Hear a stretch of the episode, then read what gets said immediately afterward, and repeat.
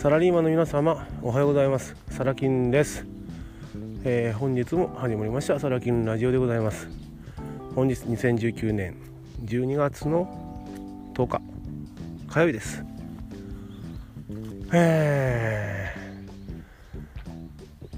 かれこれお酒を立っております。もう2週間になりますかね。はい。あのー、タイでね、え、ちょっとビール缶を飲みまして、えー、引くぐらい喘息が出たのでねやめました。でやめた結果あの随分ね喘息もマシになったのもそうなんですが、えー、3キロほど痩せましたね。はい、えー、本来の本来のというかかつての若かりし頃の、えー、自分自身に戻りつつあります。まあよっぽど顔がむくんでたんでしょうね。ひどいもんでしたから。はい。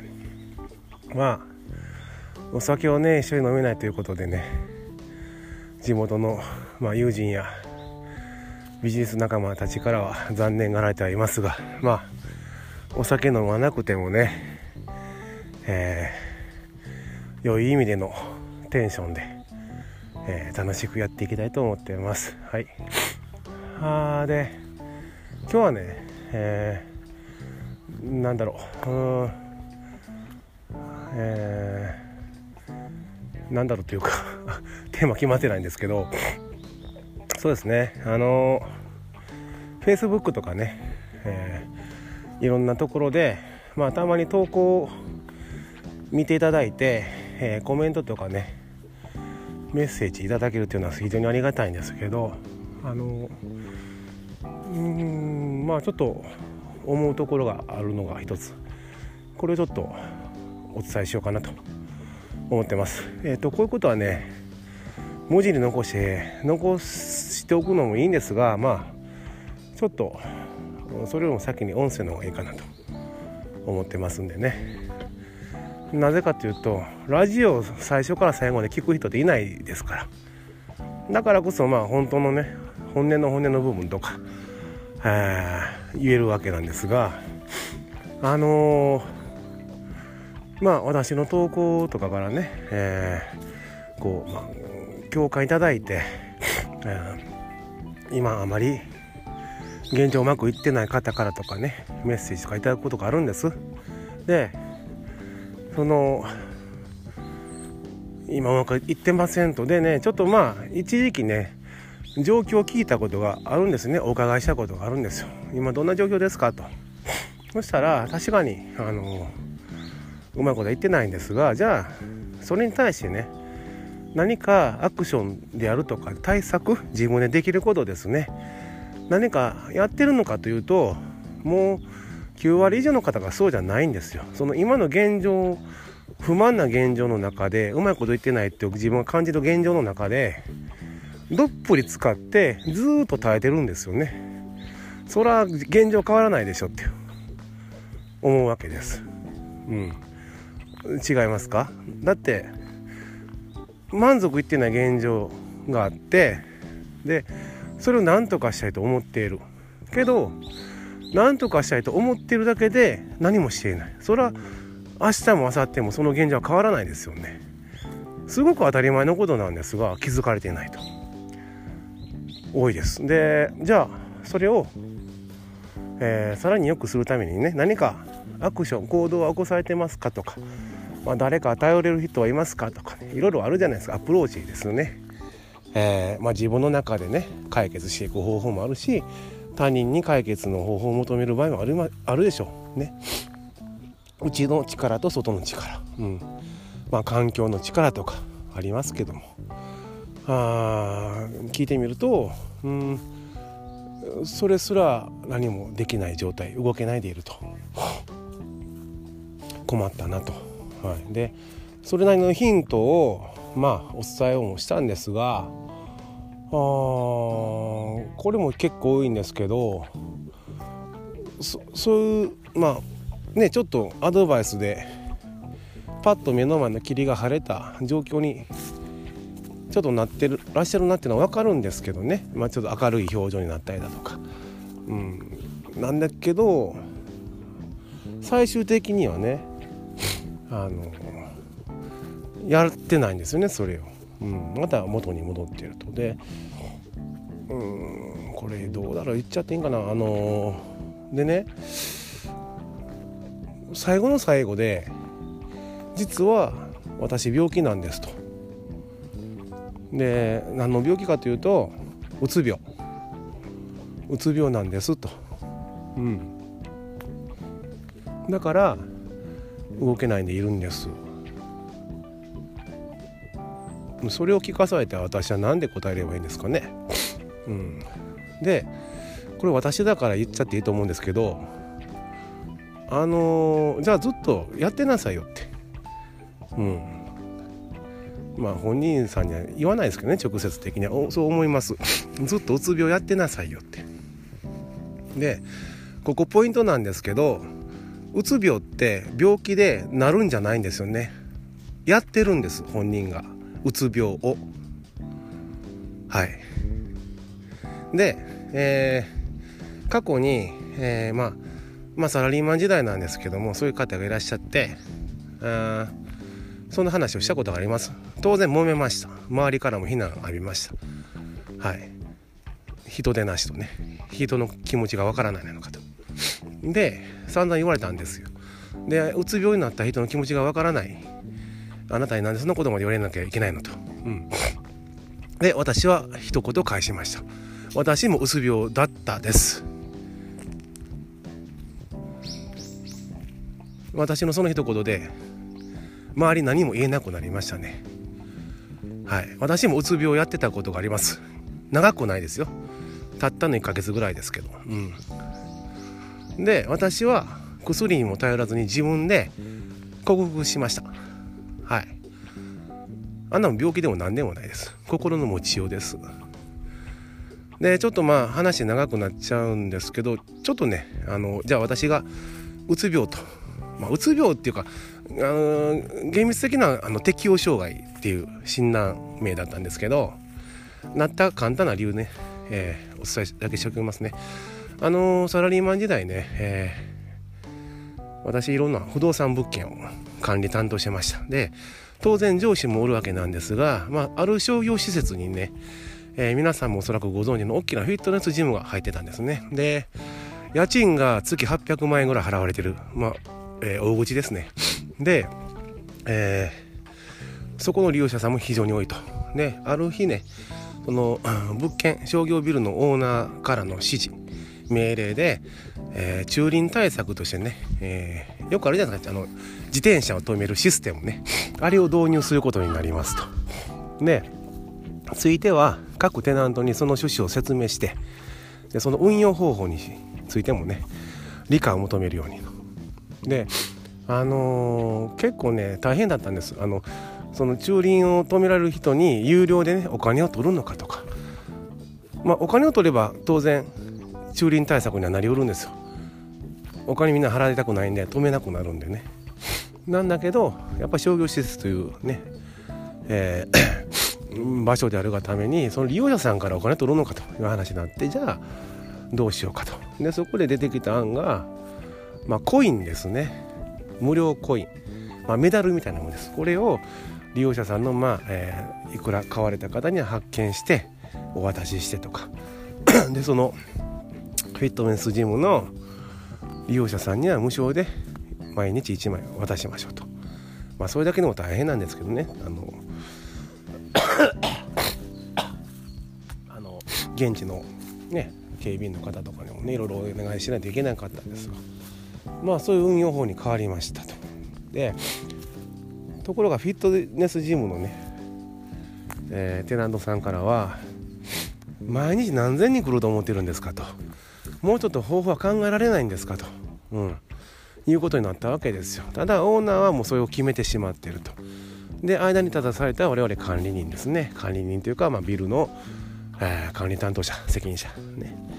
やっぱここはテナントさんにもっと詳しくね現状をお伝えした上で、えー、理解をいただかないといけないということになったわけです。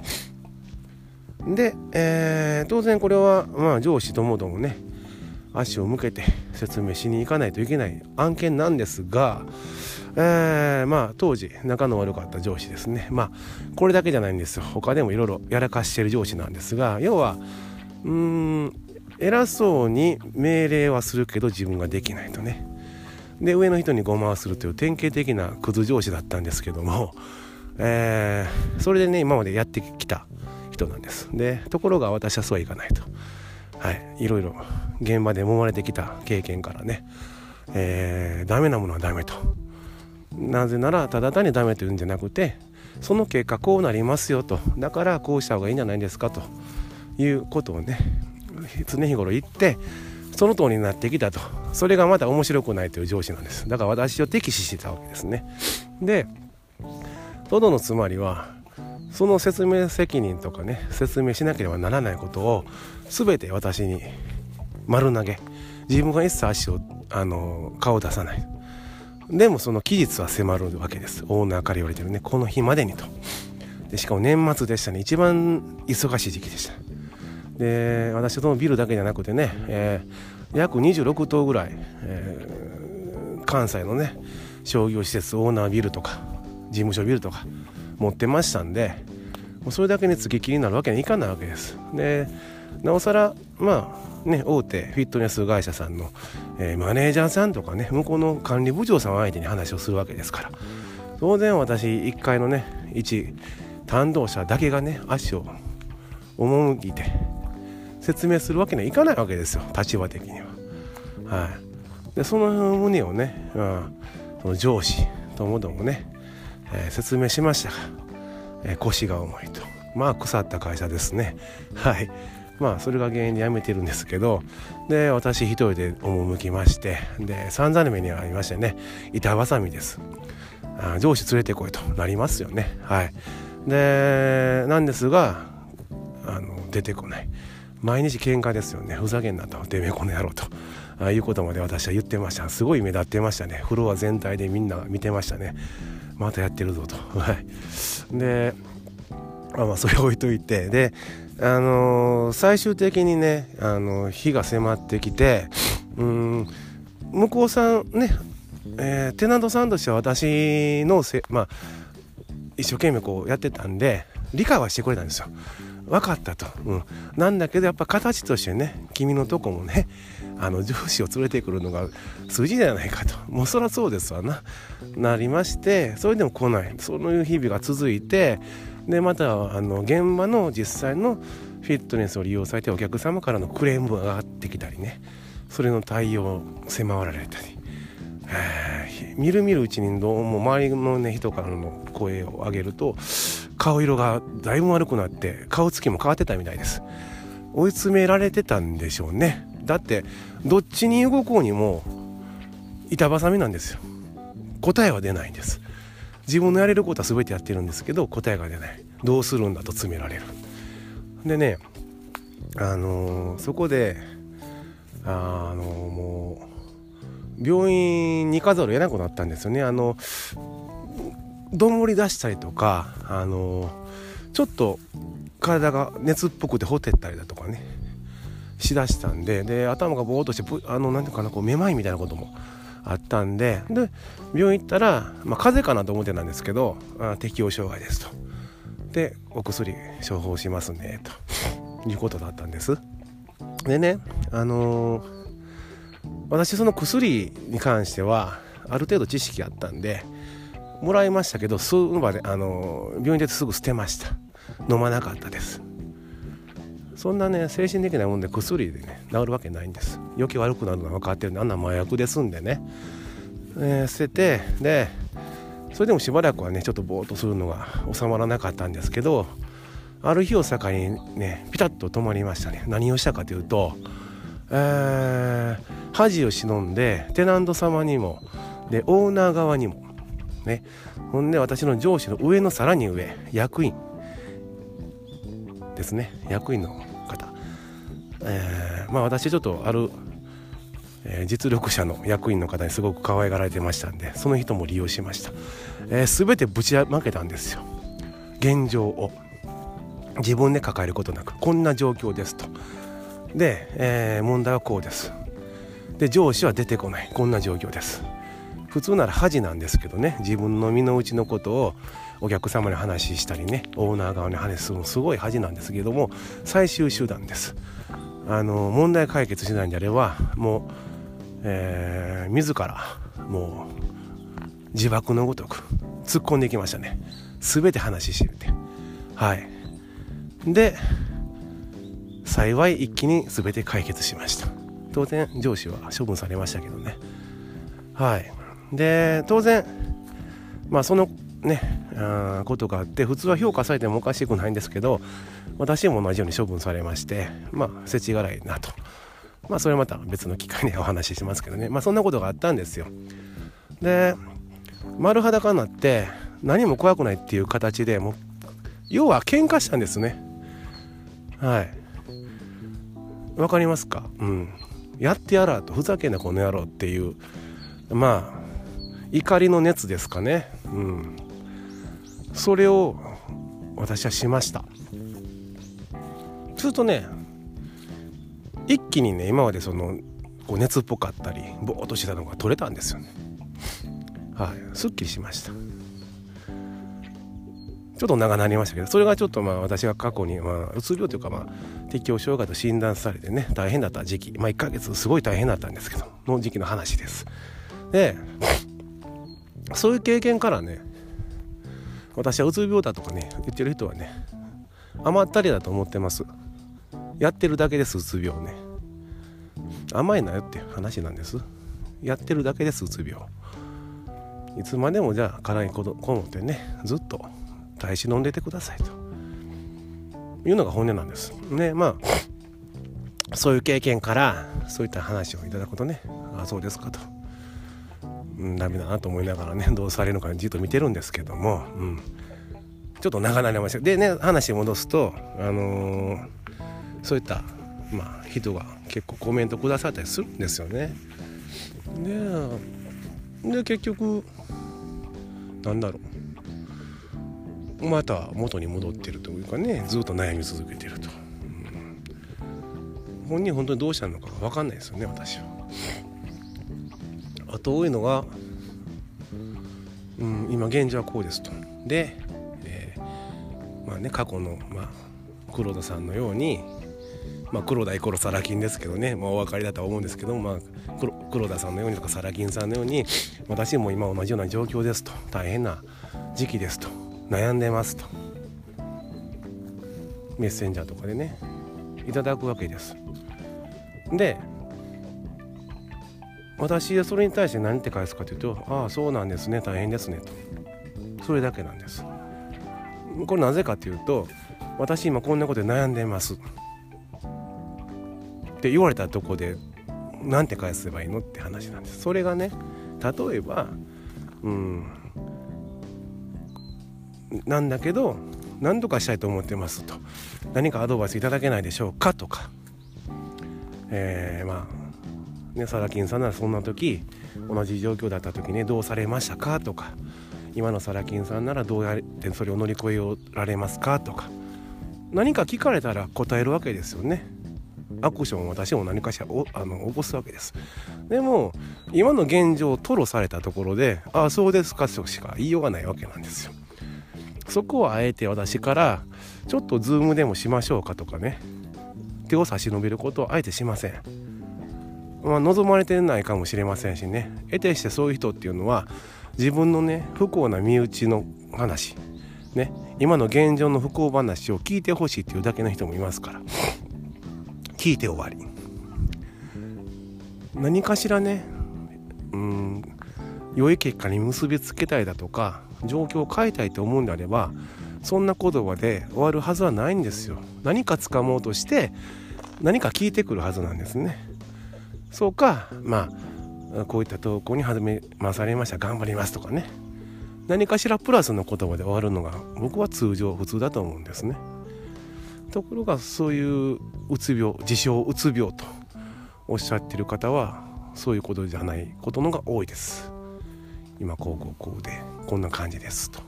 辛いです。終わり。うん。まあ、それを見させられた私もね暗い気分になって、えー、マイナスな方向に引っ張られそうになるのでそこは立ちます。ああそうですか。大変ですね。もうそれ以外やりようがないわけですよね。はい、まあ何て言うんでしょう。まあ皆さんもねいろいろ情報発信とかしてるとねそういったコメントいただくことになるかもしれませんそういう場面にね出くわすこともあられるでしょうでその時はねうん。私からのアドバイスとしては深入りしない付き合わない身を離す距離を置く。でないとあなたも同じような状況に引っ張られますよって話なんです。はい、えー、今日はねちょっと私のまあ、えー、うつ病やってた時代の時代ってもたった1ヶ月ですけどの、えー、成り行きとかねお伝えしたんでちょっと20分超えという長いラジオになってしまいましたが、まあ、何かのヒントになるかなと思いますので、えー、参考にしていただければなと思います。ではまた、えー、明日よろしくお願いします。サラキンでした。バイバイ。